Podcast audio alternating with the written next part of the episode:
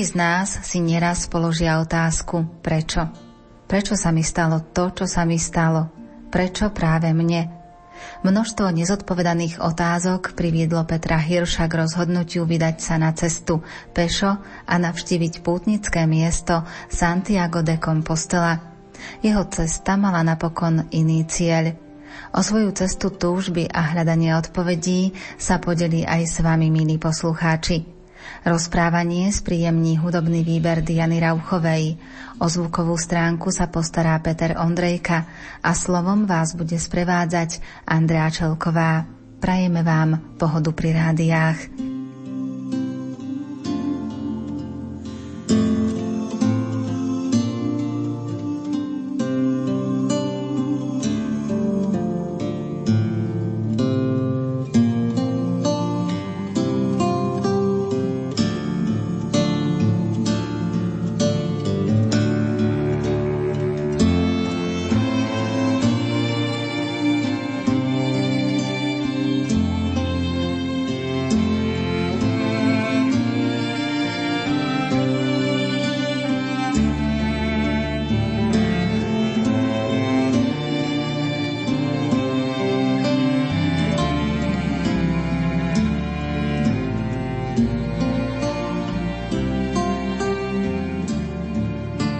Sa porozprávame s pútnikom, ktorý prešiel viac ako 16 tisíc kilometrov.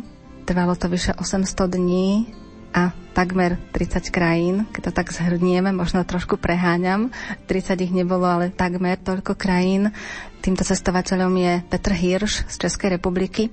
Skôr ako sa dostaneme k vašej ceste, čo vás priviedlo k tomu rozhodnutiu vydať sa na púť a ísť pešo? Dobrý den, k tomu rozhodnutí, co mě přivedlo asi příliš dlouhé nebo příliš mnoho času stráveného u počítače, protože jsem původní profesí ajťák, počítačový konzultant a vlastně většinu svého života jsem strávil sezením u počítače takovým tím pasivním způsobem života, ale pak prostě v určitém okamžiku mého života najednou jsem začal hledat trošku širší obzory, prostě v hledání určitých odpovědí na otázky, jako co mě přesahuje a při ty své práci, běžném životě jsem jako neměl prostor nalézat ty odpovědi a takže jsem začal být jakoby nespokojenější, že mě nebavila příliš práce a rozpadal se mi i osobní život, manželství.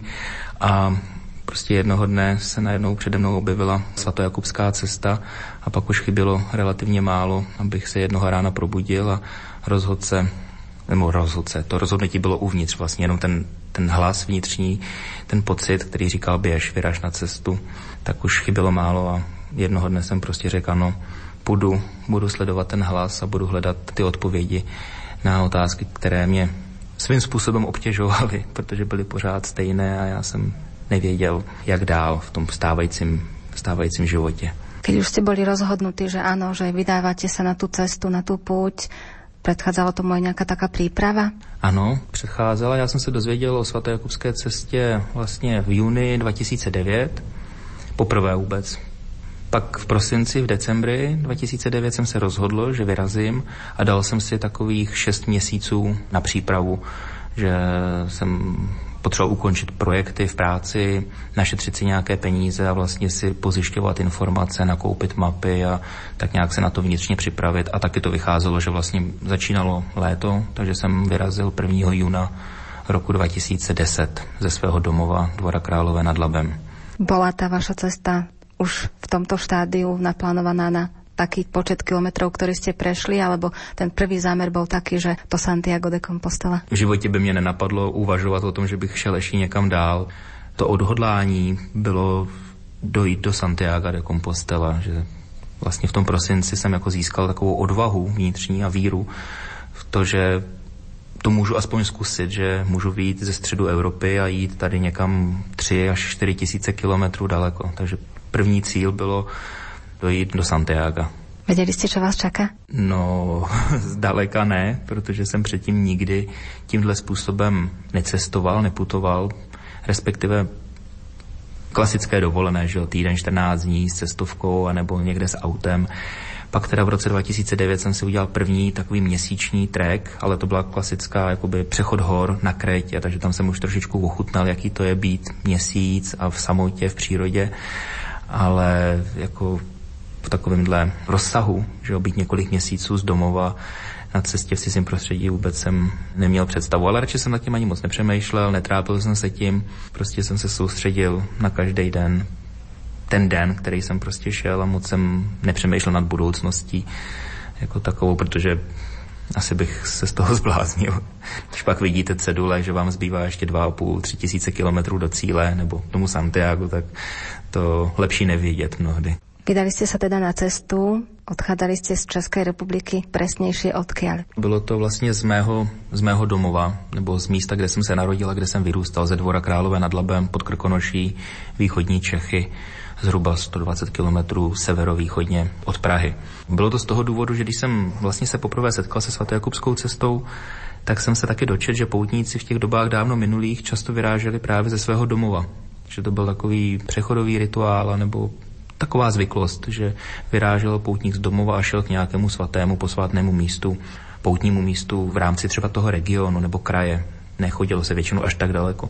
Ale ten moment to spojení toho domova s tím poutním místem pro mě bylo hodně jako důležitý atribut, nebo jak to říct. A takový to, že prostě ráno vezmete baťoch na záda, zabouchnete to prostředí, to místo, který znáte, který považujete za bezpečí a teď s tím vědomím, že ho dlouhý měsíce neuvidíte, tak je v tom něco, nebo vnímám to jako hodně důležitý rozhodnutí a pokud bych mohl, tak bych to doporučil každému aby si to někdy vyzkoušel. Mali jste přesně rozplánované, že kolik kilometrů prejdete denně, kde se chcete zastavit, kde prenocujete? Ne, ne, v žádném, v žádném případě. Jediný, co jsem teda během těch šesti měsíců jsem si naplánoval státy, kterými budu chtít projít, takže jsem se rozhodl, že půjdu z České republiky na Rakousko a pak z Rakouska teda přes Švýcarsko, Francii do Španělska. Měl jsem nakoupené turistické mapy pro tyhle ty státy, že jsem teda věděl, kudy ta svatojakubská cesta vede, protože v celou Evropou vlastně procházejí nebo vedou svatojakubské cesty, na které se dá napojit a pak sledujete nějaké značení a po něm jdete. Takže můj cíl bylo jít po těch cestách, ale že bych si stanovil nějaký opravdu přesný plán, že dneska dojdu tam a zítra tam a pozítří tam, to jsem v žádném případě nedělal a nechával jsem to takovému jakoby volnému plynutí, nechával jsem se unášet cestou, Prostě když jsem měl sílu a chuť, tak jsem šel, když jsem byl unavený nebo jsem potkal fajn lidi, tak jsem se zastavil a třeba jsem se tam zdržel den nebo dva. A bylo to opravdu hodně improvizované putování, že jsem podstatě nikdy dopředu nevěděl, kde budu spát, až na drobné výjimky, že se stalo, že jsem někde u nějakých lidí třeba přespal a oni mi domluvili, že třeba za dva dny dojdu někam, kde mě zase někdo přijme, ale to byla víceméně výjimka. Jinak jsem ráno vstál, vyrazil jsem na cestu a kam jsem došel, tam jsem došel. Mali ste za sebou aj stan, alebo ste sa spoliehali len na to, že niekde prenocujete? K tomu mám jako takovou vtipnou historku, jak už jsem zmiňoval, jsem počítačový konzultant původní profesi, takže když jsem balil baťoch, tak jsem držel v jedné ruce stan a v druhé ruce laptop. A co asi zvítězilo, zvítězil ten laptop a stan zůstal doma. Takže měl jsem akorát takové pončo, pláštěnku vlastně proti dešti a z ní jsem si mohl postavit takový provizorní přístřešek proti raní rose nebo lehkému dešti, ale proti nějaký bouřce nebo velkému dešti jsem vždycky byl nucený, když bylo špatný počasí, hledat přístřežky, že jsem teda spával v, v rozestavených domech, v ruinách, v seníkách, v stodolách, anebo pak už jsem i se osmělil a občas jsem zaklepal někde u lidí a poprosil jsem prostě o nějaké místo na přespání, anebo na farnostech paky. Na pár místech jsem takhle přespával, ale častokrát počirákem přírodě a prostě odkázaný jen tak eh, pod hvězdami.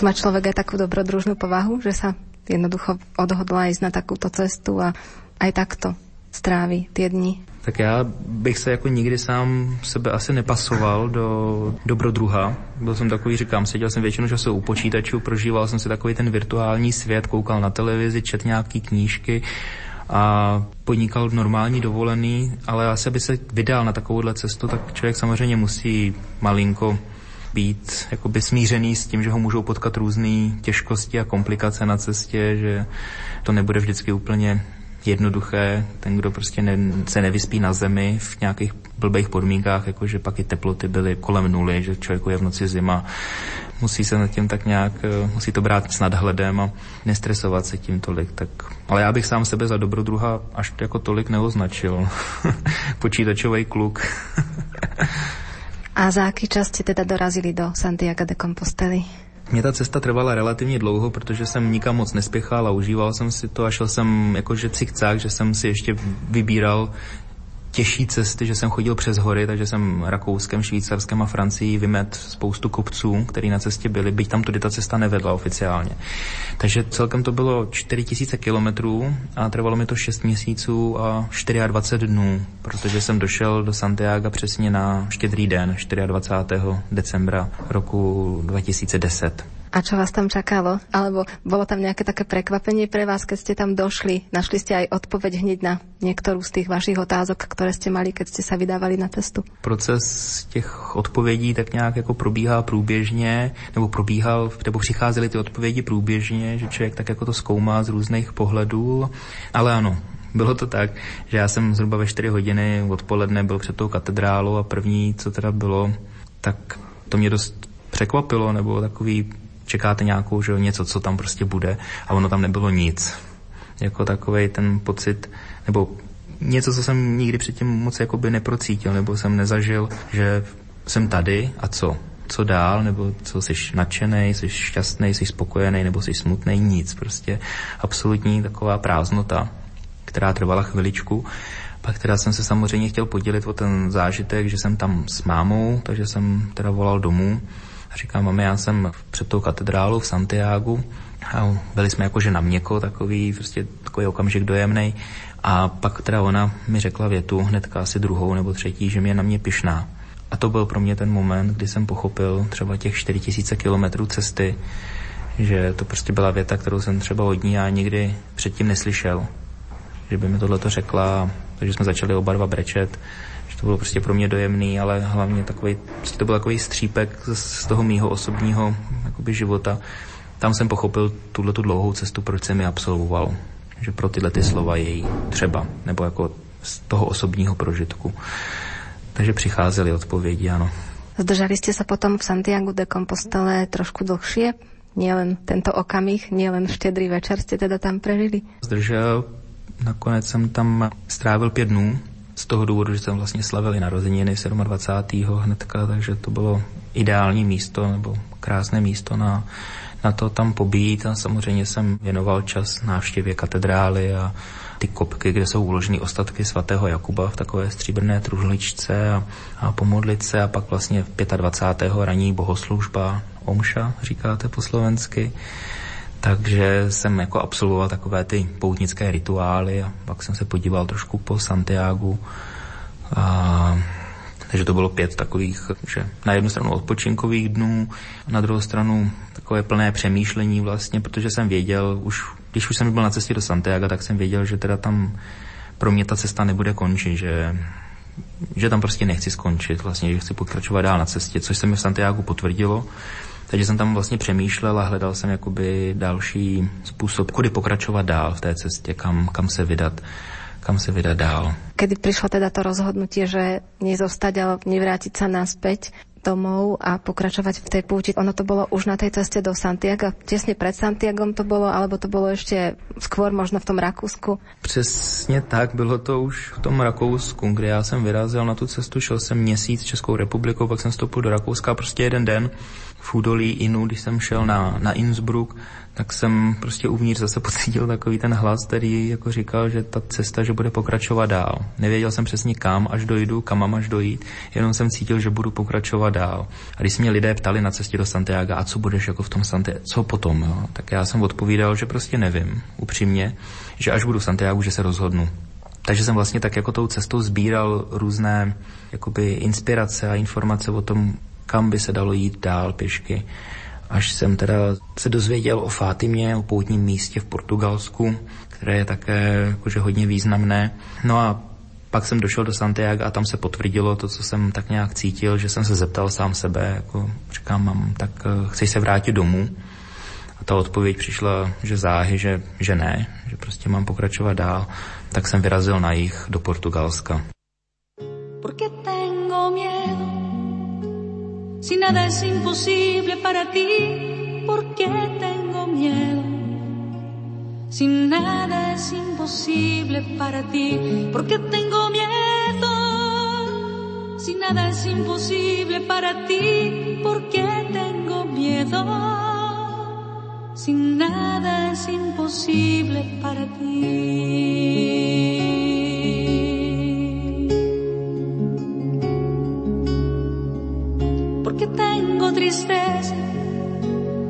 Nada es imposible para ti, porque tengo tristeza.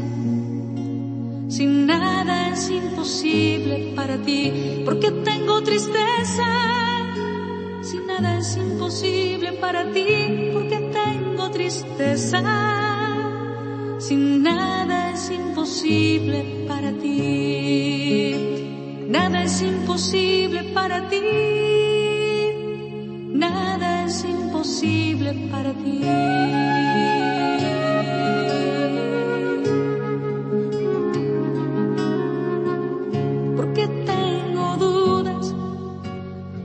es imposible para ti porque tengo dudas. Sin nada es imposible para ti porque tengo dudas. Sin nada es imposible para ti porque tengo imposible para ti.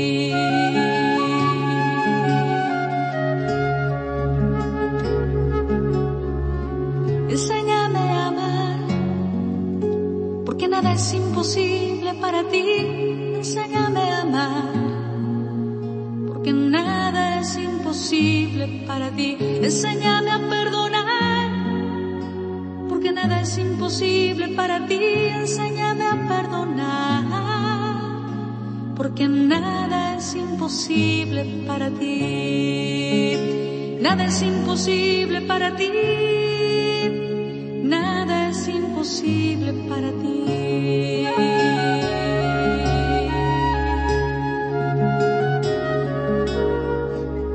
Tú te hiciste hombre, porque nada es imposible para ti, tú te hiciste hombre, porque nada es imposible para ti,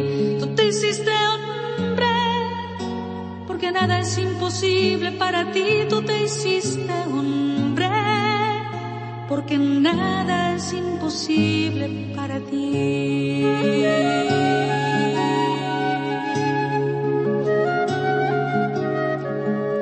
Tú venciste la muerte, porque nada es imposible para ti. Tú venciste a la muerte, porque nada es imposible para ti. Tú estás entre nosotros, porque nada es imposible para ti. Tú estás entre nosotros porque nada es imposible para ti. Nada es imposible para ti. Nada es imposible para ti. porque tengo miedo? Si nada es imposible para ti,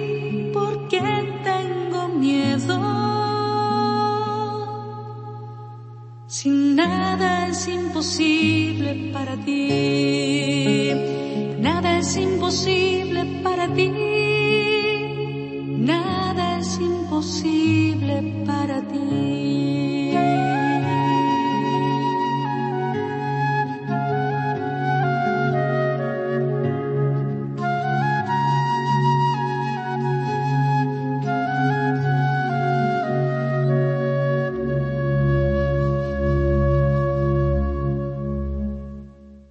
Ďalším vaším cílem byla teda Fatima. Přesně tak. Byl to takový další mezičlánek nebo takový bod záchytný, kam jsem chtěl dojít. Tam je to poměrně snadné, protože z Portugalska vede do Santiago taky jedna poutní cesta Camino Portugués, portugalská cesta a ona je značená obousměrně. I dost poutníků, kteří touží jít z toho Santiago do Fátimy, takže se dají sledovat značky a jsou tam taky poutnické ubytovny, v kterých se dá přespávat, takže jsem šel do Fátimy. Vydávali ste sa ale na cestu z Čiech, pripravení absolvovať 6 mesiacov približne.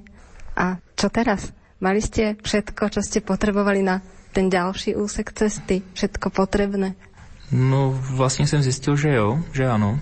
Těch šest měsíců, jak říkáte správně, jsem tak nějak odhadoval pět, šest měsíců, tak na to jsem byl připravený, na tu cestu, takže to bylo no, jednoduché. Nebylo to jednoduché, bylo to celá náročný tam dojít samozřejmě, ale byl jsem na to připravený. A pak vlastně ta další část cesty byla o tom naučit se jakoby fungovat improvizačně, vlastně začít jakoby ty věci řešit v průběhu cesty jako takový, že se nedá celý život naplánovat dopředu a že ho prostě je potřeba žít.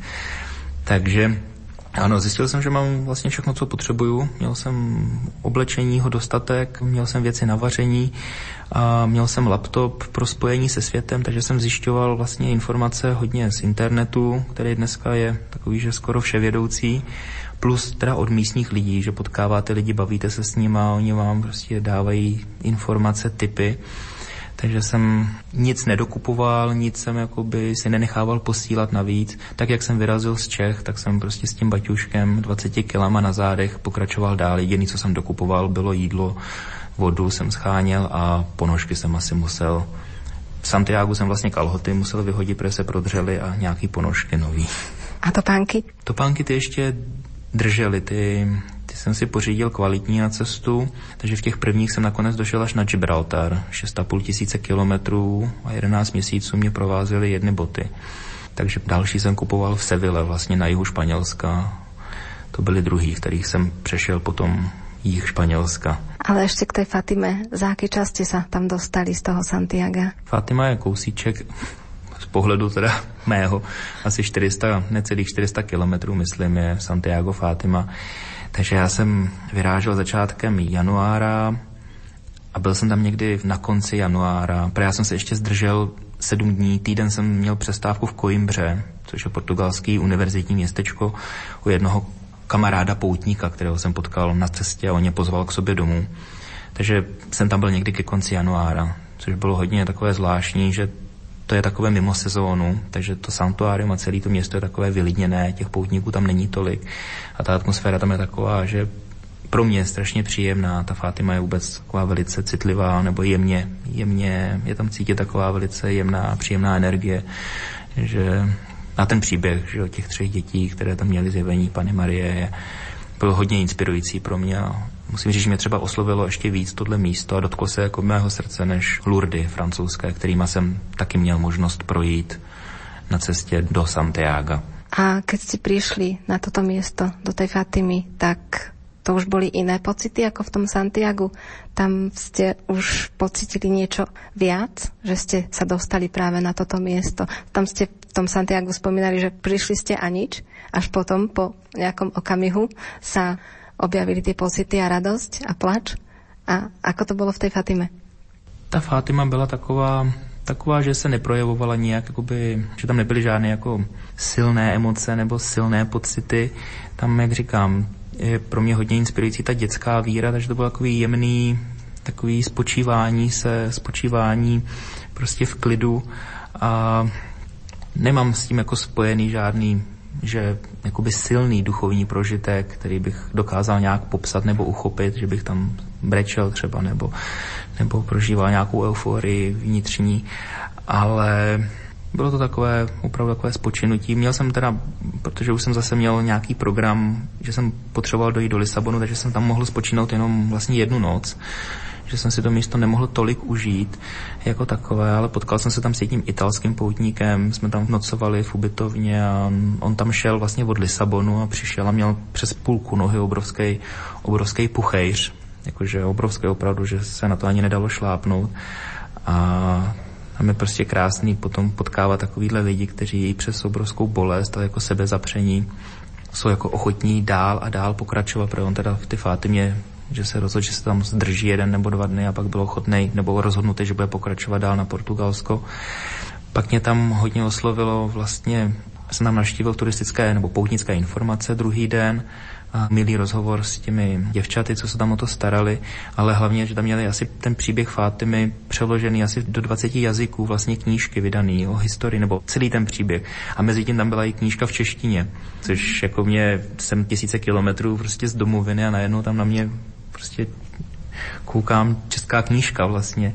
Takže jsem si ji okamžitě koupil a pak jsem vlastně průběžně ten příběh čet. A opravdu vzpomínám, ještě večer jsem vlastně navštívil tu kapličku, kde probíhaly každou hodinu, se tam vlastně probíhají modlitby. To je pro mě ta ženská, ženská jemná energie, která se mě dotýká takovým, jakože mě vždycky příjemně pohladí uvnitř na duši. A bylo to moc fajn.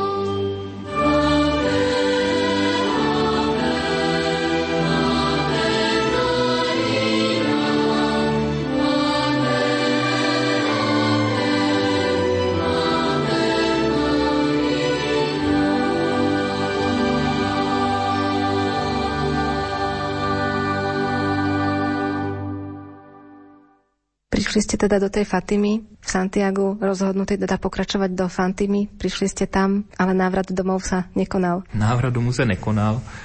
Ještě k tomu Portugalsku teda, nebo že jsem to třeba neprožíval nějak extrémně, ono, já jsem byl hodně unavený, celkově to Portugalsko mi dávalo zabrat, prostě byl január, hodně pršelo, foukalo, ne, že by mrzlo, ale prostě to počasí a celkově už jsem byl vlastně sedmý měsíc na cestě, takže i jakoby mentálně nebo duševně jsem byl hodně unavený, ale ta touha pokračovat dál tam byla, ale byl to docela velký takový boj o překonávání se, o pokračování dál. Takže vlastně ta Fátima, byť jakoby ve mně nevzbudila žádnou euforii, tak věřím, že mi dala vlastně energii, vůbec jako zase víru pokračovat v tom dál. Ale jinak pravdou je, že já jsem na cestě do ty Fátimy potkal v lese prostě jenom takovou hromadu kamení, kde byl takový dřevěný provizorní křížek a tam se na tom kameni něco zalesklo a já jsem se zastavil, koukám a našel jsem tam takový malinký medailonek, stříbrný nebo medailonek a tam bylo San Antony, San Antony pray for us, svatý Antoníne modli se za nás. A svatý Antonín vlastně z Padovy pochází, ale on se narodil vlastně v Lisabonu v Portugalsku, že je to významný jako světec portugalský, ale hlavně můj děda a můj táta se jmenovali Antonín.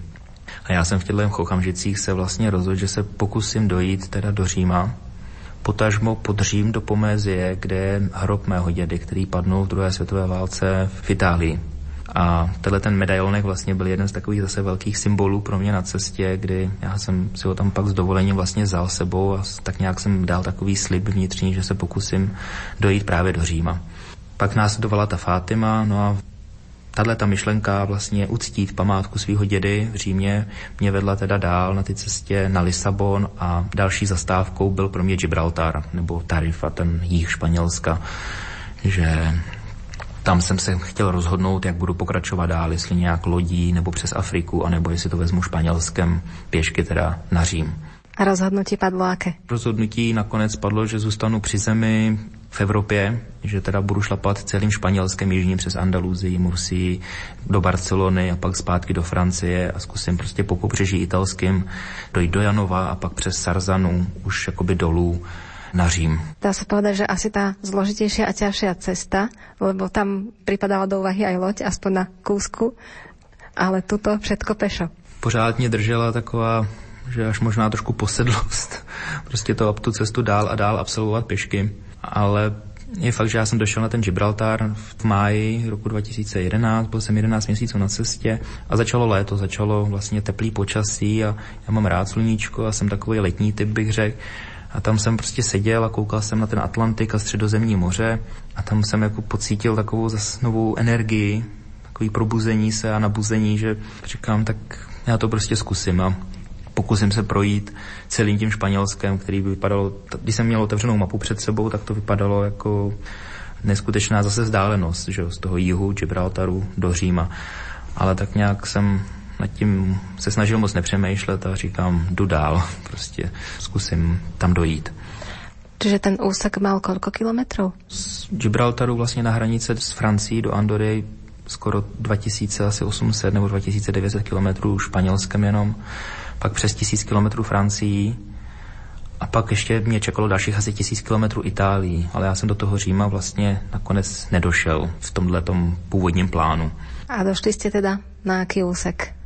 No, já jsem prošel Španělskem, přešel jsem Andoru, prošel jsem Francii, došel jsem se na jih Francie, do Provence, na Azorový pobřeží.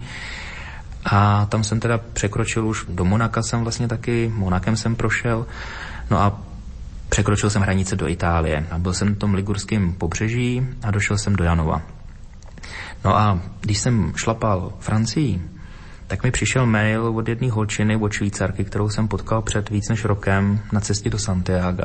Já jsem pak u ní tři noci spal, seznámil jsem se s jejím přítelem, takže ty lidi mě prostě pomohli, nějakým způsobem mě podpořili na cestě, takže jsem jakoby k ním měl takový blízký vztah. A přišel mi mail od ní, že se něco stalo jejímu příteli, že měl autonehodu a že je v nemocnici a že je ve vážném stavu docela zdravotním. No a já jsem prostě sednul pak a odpověděl jsem mi v ty Francii, že až budu v Itálii, v tom Janově, že to své putování přeruším a že je pojedu navštívit do Švýcarska. To bylo vlastně poprvé po roce a něco, po roce a půl skoro, kdy jsem tak jako pocítil udělat něco jiného, než jenom putovat. Do té doby jsem prostě jenom já jdu dál, dál, dál. Takže jsme se domluvili, že až budu v Janově, takže já přijedu stopem do Švýcarska. Tak jak jsme si řekli, tak se i stalo. Akorát s tím rozdílem, že ona pro mě přijela autem nakonec. A 29. oktobra mě vlastně vyzvedla v Janově a odvezla mě do Švýcarska. A v tu chvíli vlastně jsem po 17 měsících tyhle ty cesty a 10 300 kilometrech to svoje putování takhle osamoceně přerušil a přerušil jsem ho nakonec na 4 měsíce. Ale to o vaše odhodlanie navštíviť Rím a navštíviť tie miesta, kde je pochovaný váš dedo a aj tá spojitosť s tým všetkým, čo ste teraz opísali, to vo vás zrejme zostalo, napriek tomu, že ste mali tú túžbu pomôcť priateľke a byť s ňou v ťažkých chvíľach. Ano, přesně tak. Já původně jsem myslel, že se tam třeba na týden zastavím, že ji nějakým způsobem podpořím jako tou svojí přítomností návštěvou a že se vrátím zpátky do Janova a budu si pokračovat v té cestě na Řím a pak už jsem, už jsem v té době jako měl v hlavě a v myšlenkách pokračovat dál na, na Jeruzalém. To už vlastně bylo i, i na tom jihu v Španělska, akorát jsem se o tom bál hovořit nahlas, protože jsem si připadal už jak trošku blázen, že vlastně chci pokračovat dál a dál. Ale tam se to právě pak stalo to, že Florin, ta dívka se jmenovala Florin, nebo jmenuje a ona se jedna z prvních jejich otázek byla, a kam jako seš dál na cestě? Já říkám do Říma, no a chtěl bych se pokusit dojít do Jeruzaléma. A ona se mi pak po několika dnech svěřila vlastně s tím, že se dostala v životě do situace, která taky pro ní není úplně v pohodě a že hledá nějakou cestu, jak z toho ven a že ten Jeruzalém k ní přišel vlastně jako jedna z možností, kam se vydat, že by prostě ráda vykonala pouť na Jeruzalém, protože ona už byla v Santiago v roce 2008, sama šla ze Švýcarska, takže měla třeba zkušenosti s putováním. No a když jsem tohle slyšel, tak jsem si vzpomněl na jednu věc a to, že když jsem šlapal španělskem, tak jsem se už jako cítil trošku taky osamělý a říkal jsem si, že by bylo docela hezký někoho potkat na cestu, že by možná bylo zajímavý zkusit putovat taky s někým, nejenom pořád sám.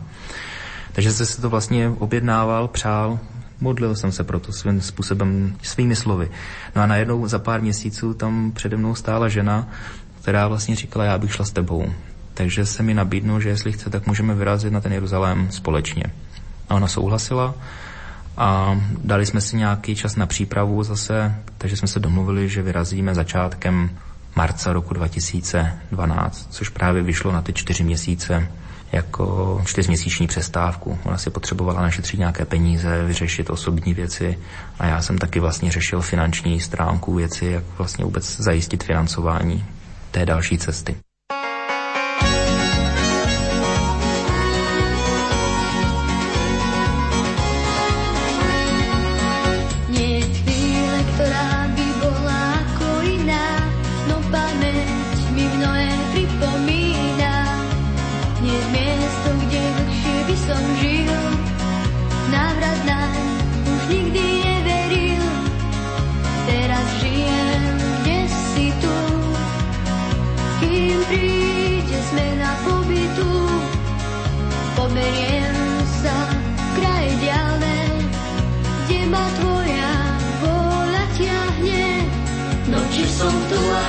tamhle jeden smer sa uberá. Nadia vždy jasne pred seba náliv sa k tebe do neba. Tak nebudem viac tulákom, ani biedným otrokom. Budem sa silou nazývať, spoločne v láske nažívať. S tebou odšená.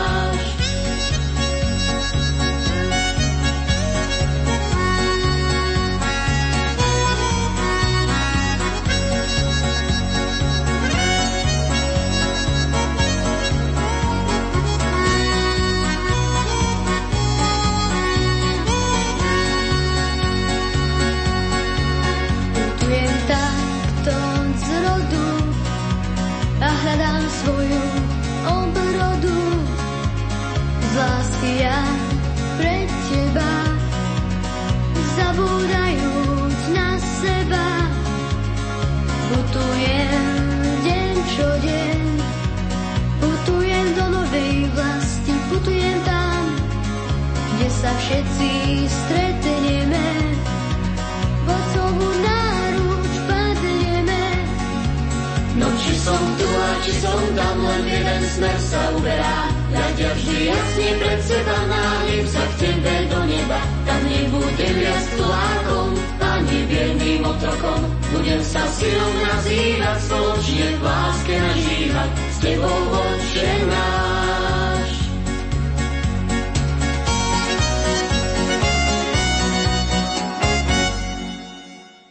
Ten Rím bol na ceste do Jeruzalema, alebo ste zmenili trasu, išli ste najskôr do Jeruzalema a ten Rím zostával stále ešte v tej vízii, že áno, pôjdem aj tam? Ne, ne, Řím zůstal na trase, jakože to byl první takový záchytný bod. Byl důležitý pro ní i pro mě. Já jsem vlastně, ta moje idea dojít k tomu hrobu dědy byla pořád jakože silná, odhodlaná a Jeruzalém byl jako ten cíl, ten závěrečný cílová, závěrečná cílová meta. Takže původní myšlenka byla, že se vrátíme do Janova společně a že o tam teď budeme pokračovat, že jako navážu já na tu cestu, kde jsem skončil, ale pak se ukázalo, že bude přirozenější a lepší, když vyrazíme vlastně ze Švýcarska, z toho místa, kde jsme tam spolu byli a kde jsme naštěvovali toho přítele Vincenta v ty nemocnici a to je prostě malinký švýcarský městečko Notville. Takže jsme se domluvili, že vyrazíme z tohohle, z tohohle místa což se taky toho začátkem toho marca stalo. A šli jsme po svaté Jakubské cestě švýcarském, došli jsme k Ženevskému jezeru a tam jsme se napojili na další takovou významnou poutní cestu evropskou, která se jmenuje Via Francigena, cesta Franků v Česky. A to je vlastně poutní cesta, která spojuje Canterbury v Anglii s Římem. A dokonce se o ní říká, nebo je pasovaná jako že nejstarší poutní cesta, že poutníci takhle z té Evropy, z toho severu Evropy, z Francie právě chodívali tudy do Říma. Prostě vykonat pouť eh, do Vatikánu za papežem a tak dále. Takže tam jsme se na ní napojili, přešli jsme švýcarský vlastně tam Alpy, průsmyk svatého Bernarda ve dvou a půl tisíci metrech nad mořem v zimě na přelomu vlastně marca, apríla, takže to bylo dva metry sněhu, docela náročný přechod. No a pak už jsme údolím Aosty zase došli do, do Janova, kde to bylo takový symbolický spíš, že jsem se zase dotknul toho místa, kde jsem předtím skončil. A pak už jsme pokračovali po pobřeží a dál po té cestě Franků přes Toskánsko, přes takový, ty, já nevím, Siena tam je. A až jsme nakonec na konci mája, po zhruba třech měsících společného putování, došli do Říma, do Vatikánu. A aj ste našli miesto, kde je pochovaný váš dedo? Podarilo sa vám to nájsť? Ano, podařilo, protože já jsem šel v podstatě skoro na jistotu tím, že to je vlastně německý hřbitov, a oni Němci jsou známí taky svojí takovou, že precizností docela mají věci v pořádku, takže já už jsem předtím, několik měsíců předtím na internetu našel vlastně informace, kde přesně ten hrob je, jeho označení. Prostě jsem zadal nacionále mýho dědy, datum narození, datum úmrtí, což jsem věděl a vypadlo mi, že to je ve městečku Pomezia, hrob číslo, ble, ble, ble. Takže já jsem pak když jsme byli v tom Římě, Florin tam zůstala, já jsem si vykonal vlastně takovou svoji mini osobní pouť a šel jsem 30 kilometrů z toho Říma do Typomezie, ten hřbitov jsem našel. Dorazil jsem tam pozdě večer, že už byla tma, takže jsem to tu noc neřešil. Přespal jsem tam na tom hřbitově ráno v klidu už jsem si šel prostě a našel jsem přímo kříž Pískovcové, kde jsou prostě nacionále mého dědy, který tam je pochovaný. Ono je to vlastně společný pohřebiště pro spousty vojáků, kteří padli v okruhu 200-300 kilometrů a oni po válce je vykopali po těch z těch malinkých hrobů, kde byli, oni je vykopali, spopelnili a rozprášili je na tomhle pětním místě, které vlastně má připomínat svým způsobem zvěrstva ty druhé světové války a jsou tam za účelem toho, aby už se to nikdy, aby jsme se to připomínali a nikdy se už tohleto v naší budoucnosti vlastně neopakovalo. Takže děda byl a nechal jsem mu tam vlastně ten medailonek, který jsem mu nes z toho Portugalska. Takže to byl pro mě hodně zase takový další významný, silný moment na cestě. Ako to na vás zapôsobilo, že predsa len, aj keď s tou prestávkou, nie celkom podľa tých predstav, ktoré ste mali na začiatku, ale predsa ste sa tam dostali a videli ste to miesto? Je to takové to zadosučinění nebo takový ten pocit když se do něčeho prostě si něco usmyslíte, že jako se o to pokusíte, že to chcete dokázat a pak to dokážete. Takže spokojenost, radost, dojetí, protože říkám, byl to vlastně sen mýho táty, který chtěl ten jeho hrob najít a jakoby uctít jeho památku, prostě byl to jeho otec, který ho on vlastně nikdy nepoznal v podstatě, ale bohužel se mu to nikdy nepodařilo, takže jsem to vlastně dělal i pro něj A byl jsem svým způsobem první z rodiny, vůbec celkově jakoby z ty širší rodiny, kdo ten jeho hrob eh, našel. Takže je to najednou, že zase přidáte takovou ten kousíček do skládačky toho vašeho osobního života, ty vaše historie životní. A stalo se, co se stalo, že je to prostě ta druhá světová válka byla hrozná, spousta lidí umřelo, ale jo, člověk, byť už si nemůže na něj šáhnout fyzicky, nemůže si s ním promluvit, tak ale má pocit, že, že našel svoji rodinu, zase kousíček ty rodiny a já osobně jsem se zase jakoby cítil nebo se cítím o, o ten další kousek plnější, celistvější. Takže obrovská, obrovská radost. Od ludzi biorą swoje cechy jak pies się łaszą na ganku. Drzwi się mogą przed tobą otworzyć, ale mogą się przed tobą zamknąć.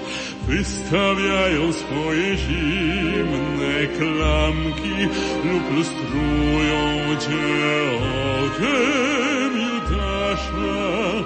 Są jak mocno otwarte ramiona lub jak usta zamknięte w grymasie.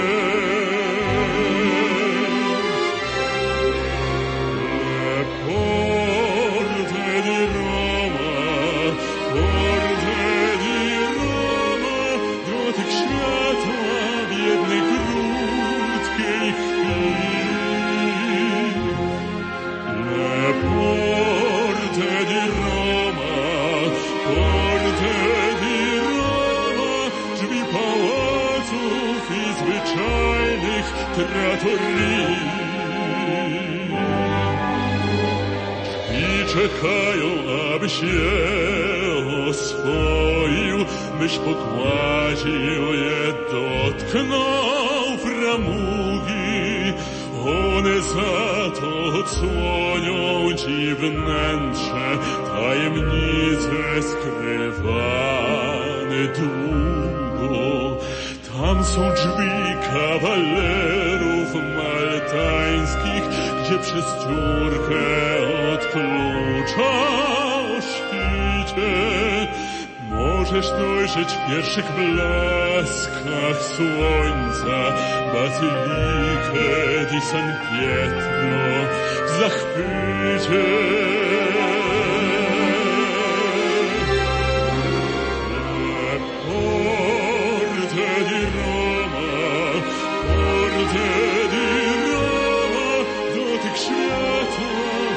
could.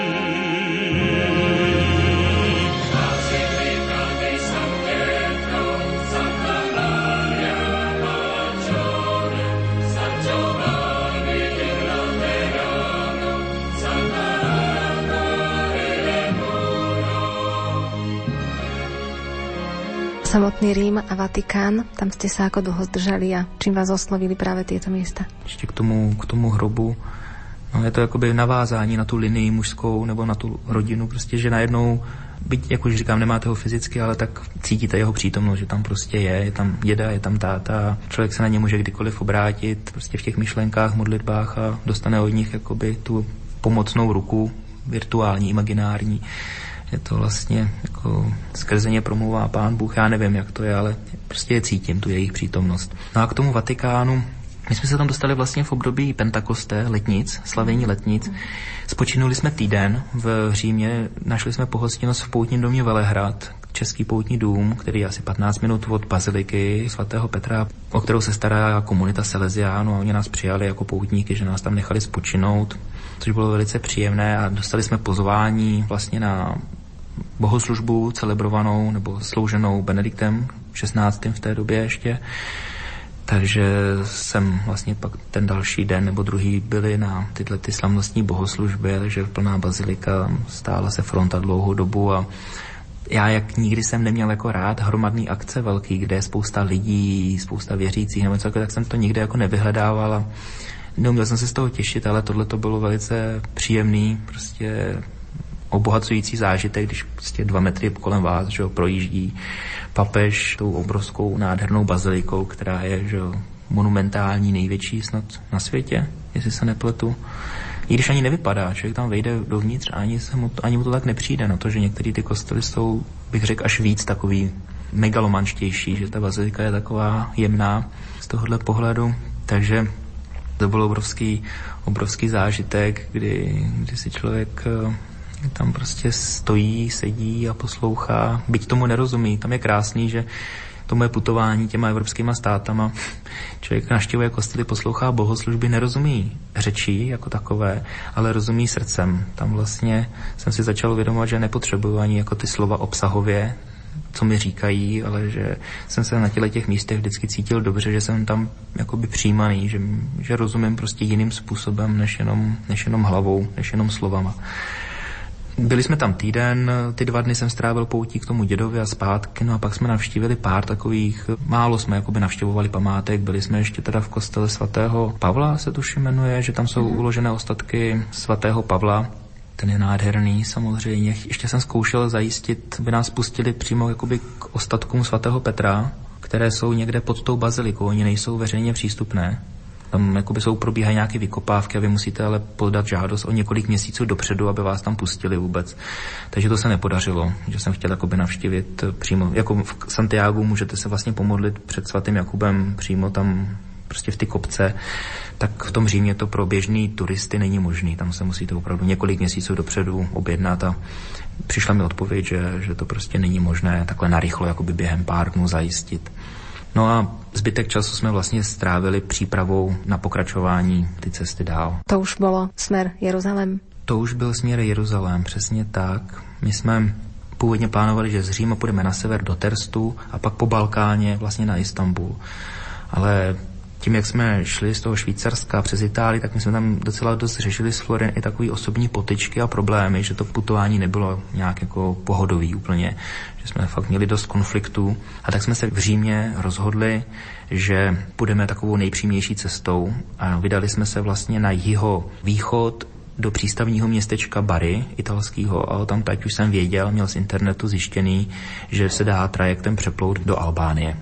A o tam teď dál přes Makedonii, no a pak eh, byla varianta, jestli jít přes Řecko nebo přes Turecko a dál, dál na Jeruzalém. V Albánsku nastal taký zlom na tej vašej púti, na tom vašom putovaní?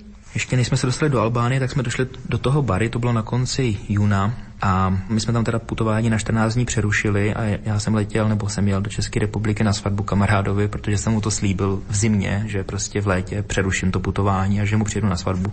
Takže tam byla 14 denní přestávka a pak jsme se teda vrátili do Bary.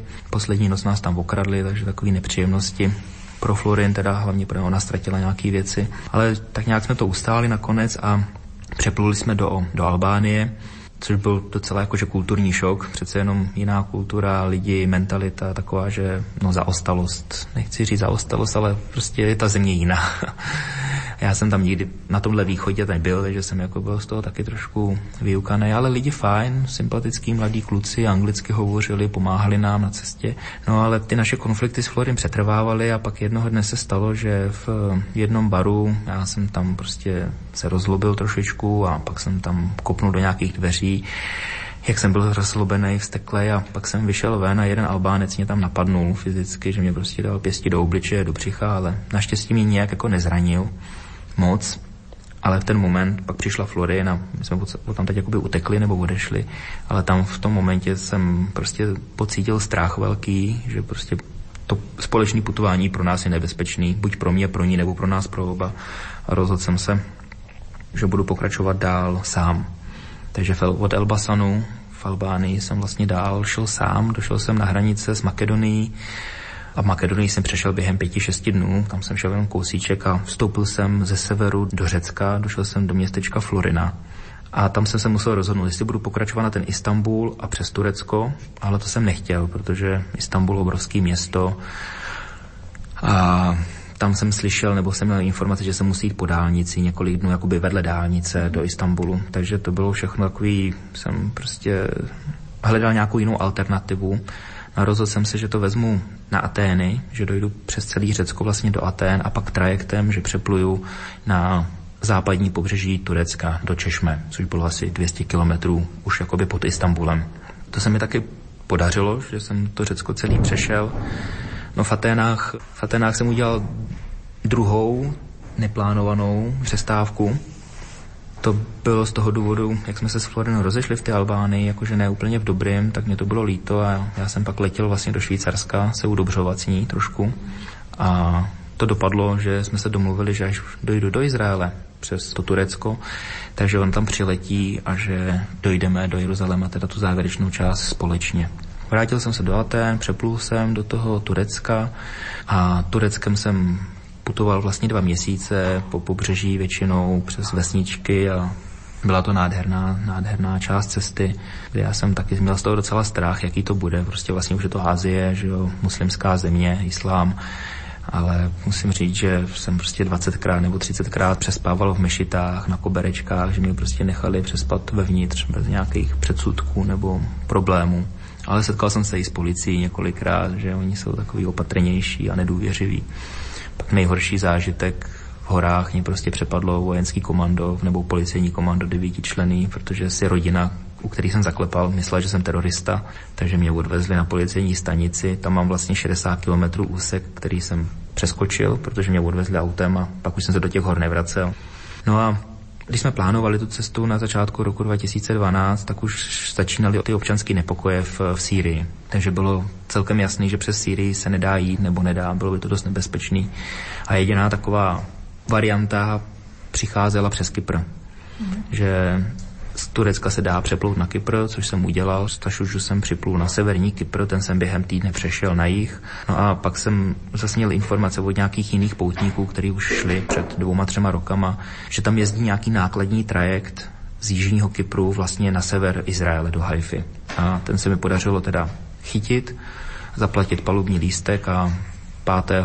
decembra jsem odplouval z Limasolu a druhý den ráno jsme přistáli na severu v Haifě na severu Izraele v Haifě. Odtiaľ už potom do Jeruzalema nebylo daleko v porovnaní s tím, co jste mali za sebou. Tak, tak, už jsem byl na cestě 30 měsíců, když to vezmu jistou přestávkou ve Švýcarsku v nohách přes 15 tisíc, 15,5 tisíc kilometrů. První kroky z té Haify mě zavedly nebo mě vedly do Nazaretu. To byly tři dny a pak přiletěla právě Florin do Tel Avivu, takže jsem ji vyzvednul a sešli jsme se spolu v Nazaretu. Nazaret Člověk si to představuje jako nějakou rostomilou vesničku, kde ten Ježíš tam pobíhal těma uličkami. Ono je to dneska 70 tisícový město, arabský v podstatě, nebo jakože tam, ta, tam jsou prostě arabský komunity, ale křesťanští arabové. Jakože zajímavý. No a pak jsme teda 12. 12. 12. decembra roku 2012 po obědě zhruba 12 minut po 12. vyrazili z Florin z Nazaretu na závěrečnou část putování Izraelem.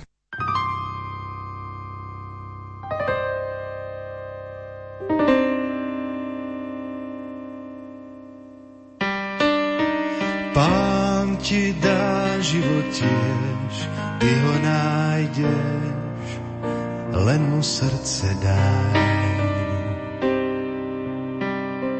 Kráčaj po ceste s ním, s Ježíšom tým, ktorý ťa zavolá.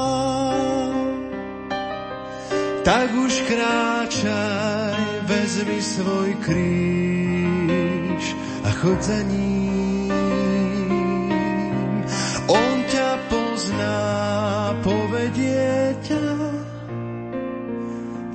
Za šťastím.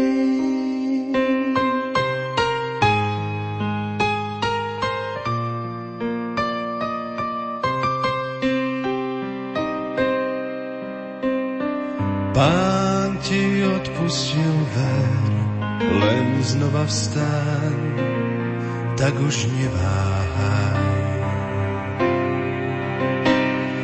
Ďalej chod, nedaj sa zviesť, on sílu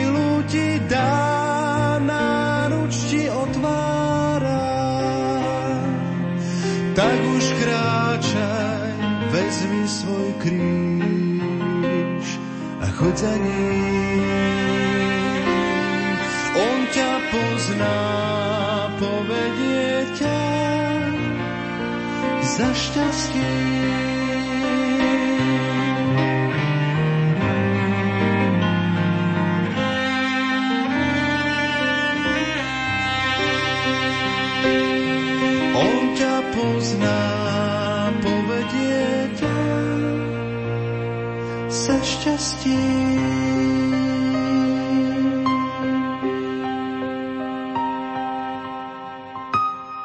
Ako zapôsobil na vás práve Izrael, tie miesta, kde pôsobila, kde žil Ježiš? No, já paradoxně vlastně naštívil jsem akorát ten Nazaret, kde vyrůstal, ale pak taková ta biblická místa, jakože Galilejské jezero, Kapernau, Tiberia, tyhle ty místa, tam jsme se nedostali, protože ty jsou vlastně víc severně a Jeruzalém je jižně.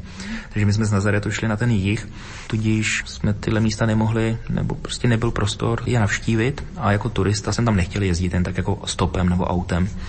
Izrael já jsem vůbec netušil, co od toho čekat a vůbec nechápu ten pocit, ale když jsem vystoupil z trajektu, z ty lodi a pak po těch třech hodinách nějaký kontroly mě pustili vlastně z přístavu už jako do města, že jsem byl volný, že jsem byl ve svaté zemi, tak ten prvotní pocit, já nevím, asi to bylo nějakou euforii, já jsem prostě se cítil, jako bych se vrátil domů. Najednou jsem měl pocit, že přitom nemám žádné židovské jakoby předky nebo kořeny, že to jakoby tak nevnímám, nebo jsem to nikdy nad tím nepřemýšlel, ale ten pocit byl takový, prostě jsem doma, jako bych se cítil v tu chvíli být doma. No a pak to bylo jedno překvapení za druhým, že, jak říkám, tam se prostě mísí vlastně kultury, národnosti, náboženství z téměř z celého světa, takže tam pořád jako máte co objevovat. My jsme šli po izraelské národní stezce, což je turistická cesta vlastně, která prochází celým Izraelem od severu na jih, má asi tisíc kilometrů. A oni ji mají udělanou tak, že prochází všema, jakože se nesnaží ukazovat jenom něco z toho Izraela, ale všechno. Takže procházíte arabskýma vesnicema, procházíte kibucema, takovýma těma vesničkama židovskýma, který jsou zemědělsky orientovaný, že tam lidi většinou se starají o nějaký polnosti nebo o nějaký avokádo, tam pěstují banány a podobně. Nebo pak vás to taky zavede do takových městeček, které vznikly před 20 lety a ty jsou ortodoxně jako židovští, takže tam všichni chodí jenom v těch lokýnkách černých, prostě židi. A jako člověk má možnost opravdu všema těma prostředíma procházet a jen tak jako zírat jak je možný, že se na takovým jako malém prostoru vlastně potkává tolikle kultur, který tam spolu žijou, fungují nějakým způsobem, vzájemně se tolerujou a jde to.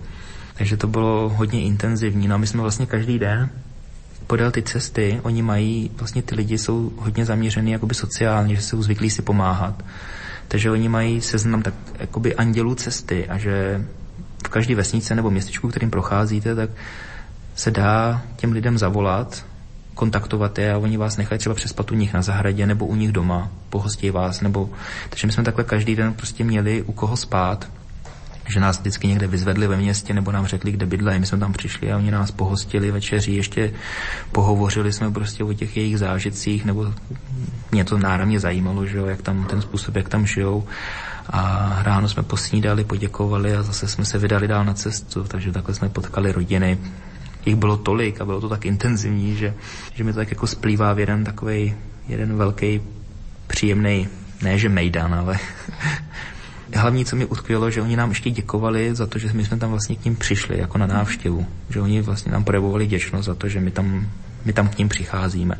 On ten Izrael je přece takový jakože separovaný, že jo od zbytku Evropy a přitom tam žije spousta Evropanů třeba přes milion Rusů tam je imigrovaných za mhm. posledních 20 let, takže tam procházíte městem, pobřežním a tam máte jenom ruský nápisy třeba protože tam jsou obrovské komunity rusky žijících, jakoby rusky mluvících ještě obyvatel, kteří se učí hebrejsky, ale to bude umět až další generace vlastních dětí. Že? Takže to bylo to bylo opravdu velice, velice zajímavé. Samotný Jeruzalém, už keď jste došli do cíle té svoje cesty, první jako dojem Jeruzalém, když se řekne Jeruzalém, tak ono je to zase 200 tisícový město, že dálnice, tramvaje, prostě ruch velkoměsta, no ale pak když se prokoušete tímhle tím městem, my jsme totiž přišli vlastně od toho pobřeží od Tel Avivu, tak fakt jsme se museli půl dne městem, ale pak najednou stanete před bránami starého Jeruzaléma, toho Jeruzaléma, který tam je prostě několik tisíc let, v podstatě, že téměř v nezměněný podobě nebo prostě autentický.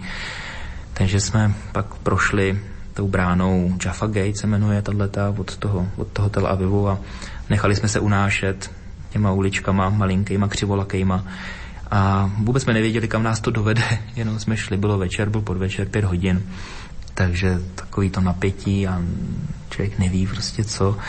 No a ta cesta nás úplně spontánně dovedla vlastně před zeďnářku.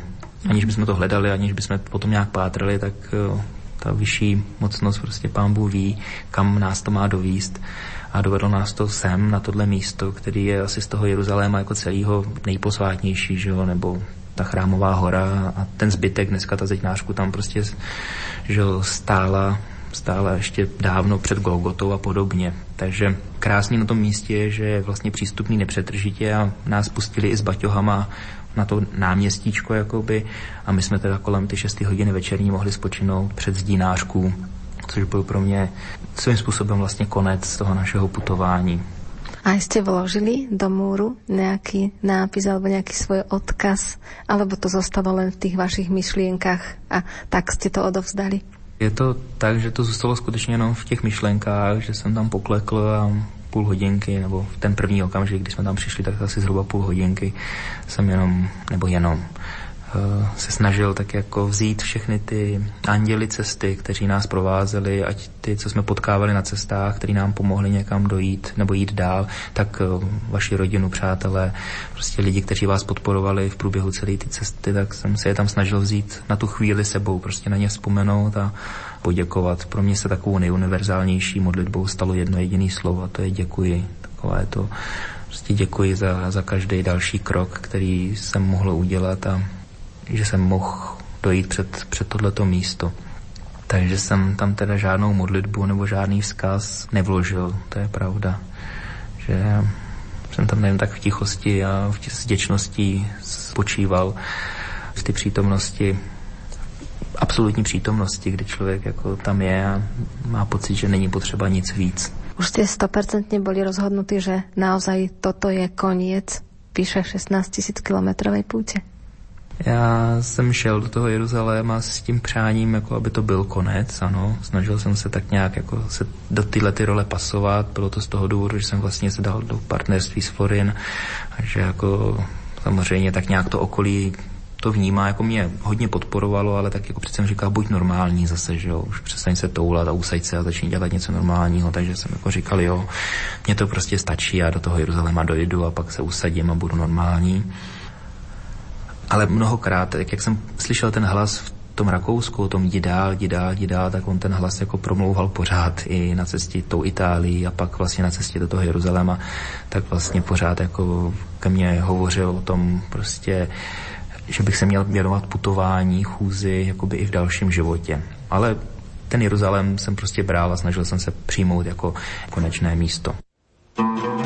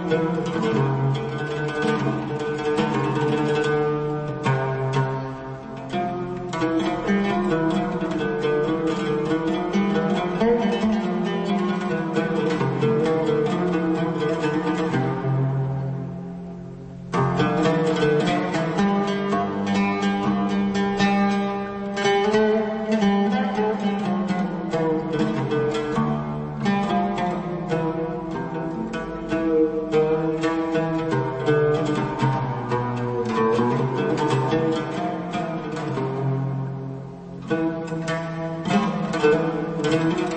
you.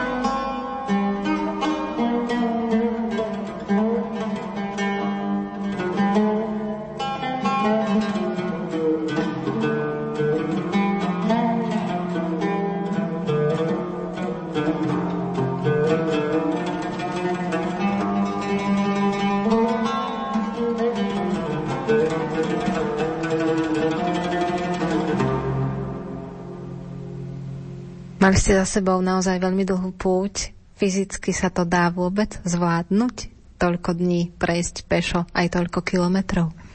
No tak vzhledem k tomu, že tady sedím v tuhle chvíli, tak se to dá. Dá se to snad zvládnout i bez nějakého poškození, že po návratu jsem jakoby byl u nějakých lékařů nebo tak a že fyzicky že v pořádku, že se to neprojevilo na fyzickém zdraví, na tom duševním to musí posoudit okolí, ale snažil jsem se jakoby držet trošičku odstup, protože třeba existuje seriózně, jakože existuje třeba jeruzalémský syndrom, že se ročně až 100-150 lidí zblázní v Jeruzalémě, že prostě se trošku jakoby příliš identifikují s biblickými postavama, že tam přijdete jako Petr a už tam zůstanete jako svatý Petr, že, jo, že prostě ty lidi ztratějí trošičku jakoby tu realitu.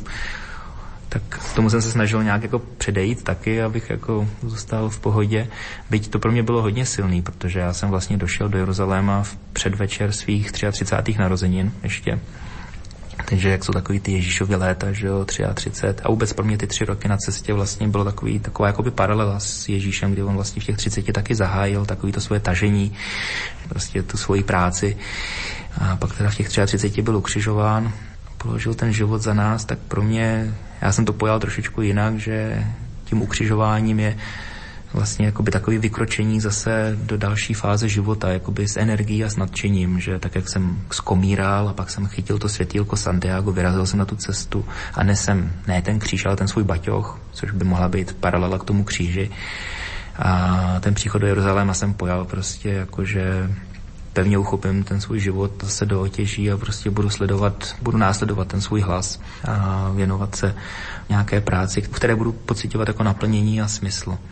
Takže fyzicky se to dá zvládnout a v člověku držíme obrovská energie, která mnohdy prostě tím intelektem je až jakoby neuchopitelná, nepředstavitelná. I já sám jsem byl opravdu překvapený, jako daleko se dá, dá dojít, protože o tom můžete číst, vidíte to v televizích nebo tak, ale pak najednou se sami rozhodnete a vidíte, že to jde že to tělo je prostě skoro až jako perpetuum mobile. Vy mu dáte vodu, dáte mu trošku jídla a pak prostě ono jde jde prostě a jde a jde a jde. Dá sa to povedať alebo prirovnať k samotnému životu od toho narodenia až po smrti, že človek ide, ide, ide. Vy to máte tak zhrnuté v tejto vašej púti.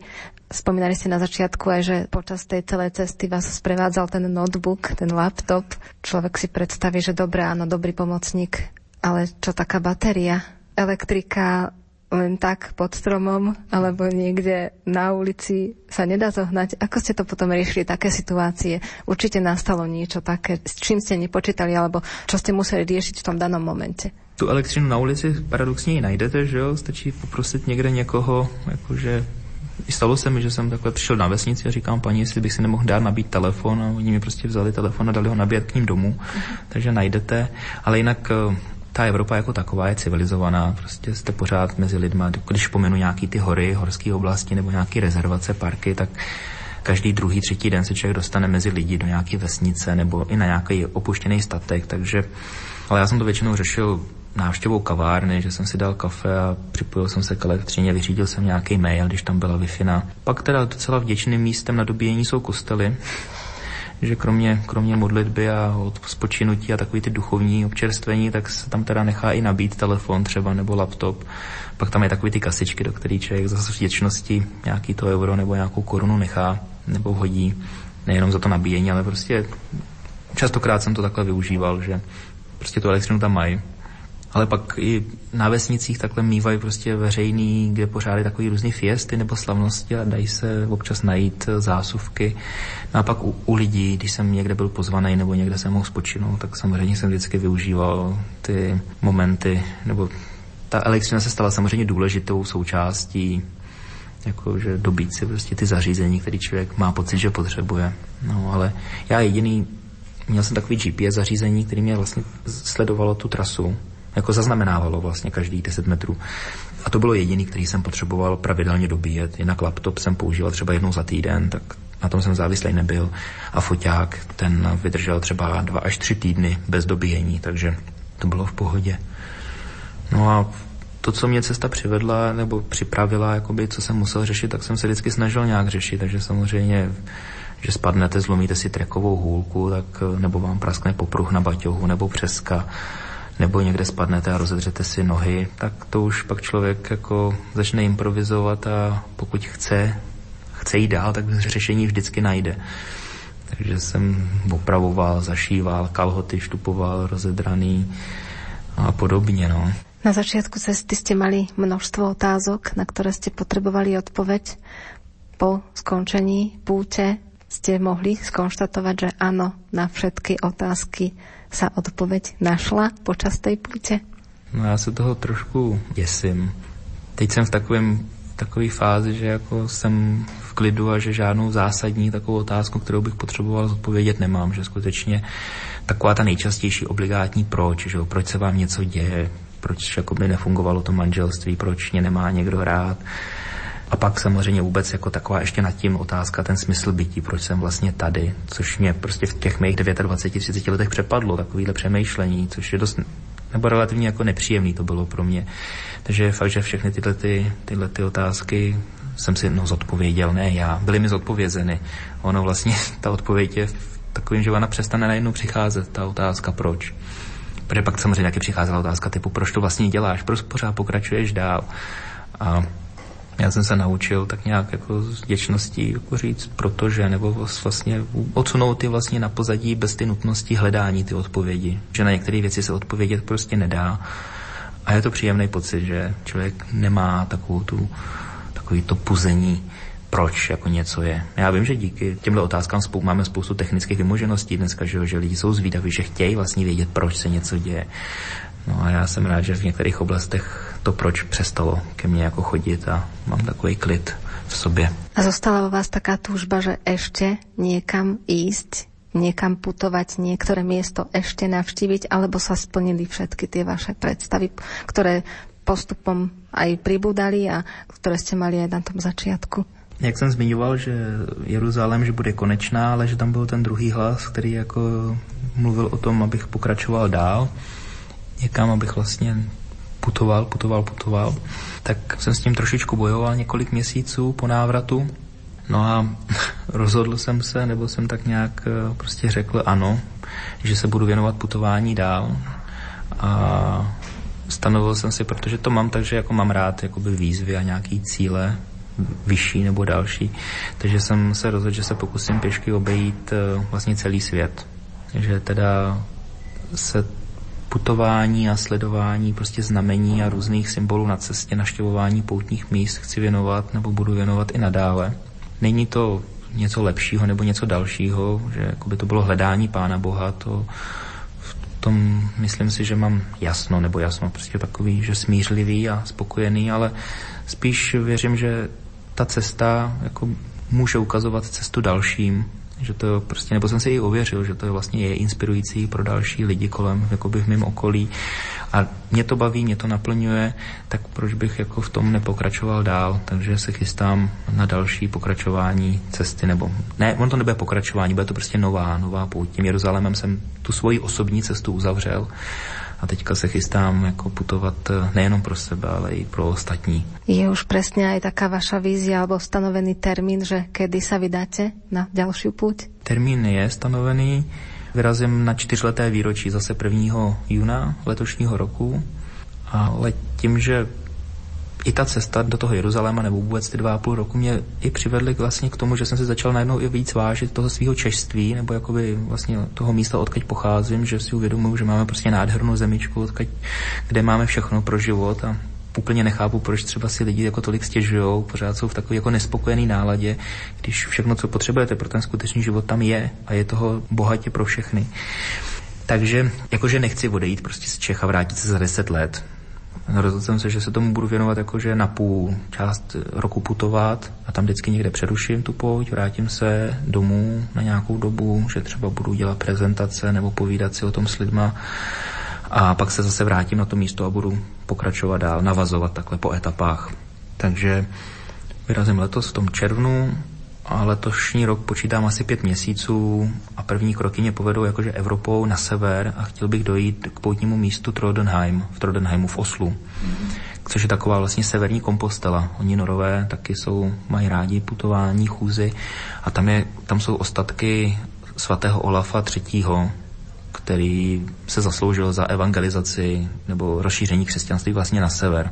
Takže tam ty norové udělali něco podobného, jako jsou poutní cesty do Kompostely, tak je právě do tohohle Trodenheimu. To by měla být moje první část cesty. Chci jít vlastně procházet jednotlivými státy Evropy teďka. Jako takový vodítko jsem si dal hlavní města, že bych rád prošel hlavními městy. No a ta myšlenka vůbec celý toho mého putování je, jakoby se jí rámuju takovou myšlenkou prostě putování pro mír pro ten vnitřní mír jakoby jednotlivce každýho, protože věřím, že ta chůze pouť má tenhle ten účinek, že člověk každým dalším krokem prostě nachází nějaký vnitřní napojení sám na sebe a skrze to na Pána Boha a že, že by to mohlo prostě mít jako přínos pro společnost jako takovou, že bychom mohli být trošičku spokojenější a míromilovnější vůči sobě. No. A, a s tím se snažím ještě navázat na nějaké benefiční projekty, podpořit prostě různé neziskové organizace na ty cestě dál a s tím letím se chystám vyrazit. Mne zostáva teda vám popriať, aby ste stretli len takých ľudí, ktorí vás posunú dopredu, ktorí vám pomôžu a nech tá cesta má teda pre vás, ale možno, že aj pre ostatných taký ten najhlbší význam. Děkuji vám mnohokrát a budu se těšit, že vás potkám někde na cestě. Myslím si, nemám to ještě přesně spočítaný, ale myslím si, že i příští rok bych měl procházet Slovenskou republikou, že se budu snažit to nějak přes Vroclav, pak vlastně jít na, na Bratislavu, na Vídeň. Takže je možný, že buď příští rok, nebo přes příští rok, že určitě budu přecházet i Slovenskou republiku, tak se budu těšit na setkání zase.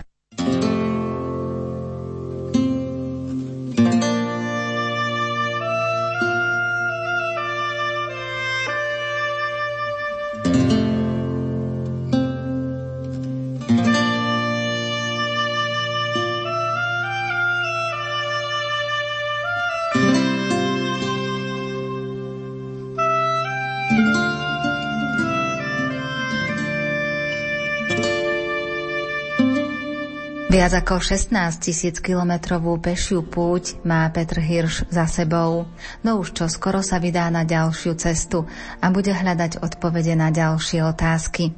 Verím, že ho budeme sprevádzať modlitbami. Za pozornosť vám, milí poslucháči, ďakujú hudobná redaktorka Diana Rauchová, technik Peter Ondrejka a moderátorka Andrá Čelková.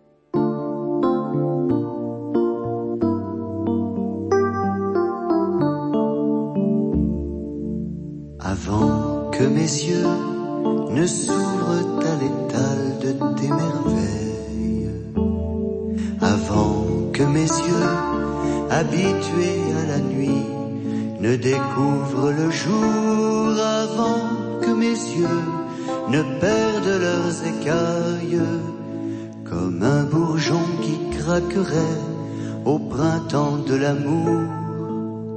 Tu étais là mon Dieu mendiant de moi, tu étais là, discret, tu m'attendais, tu étais là. tu m'attendais, tu étais là.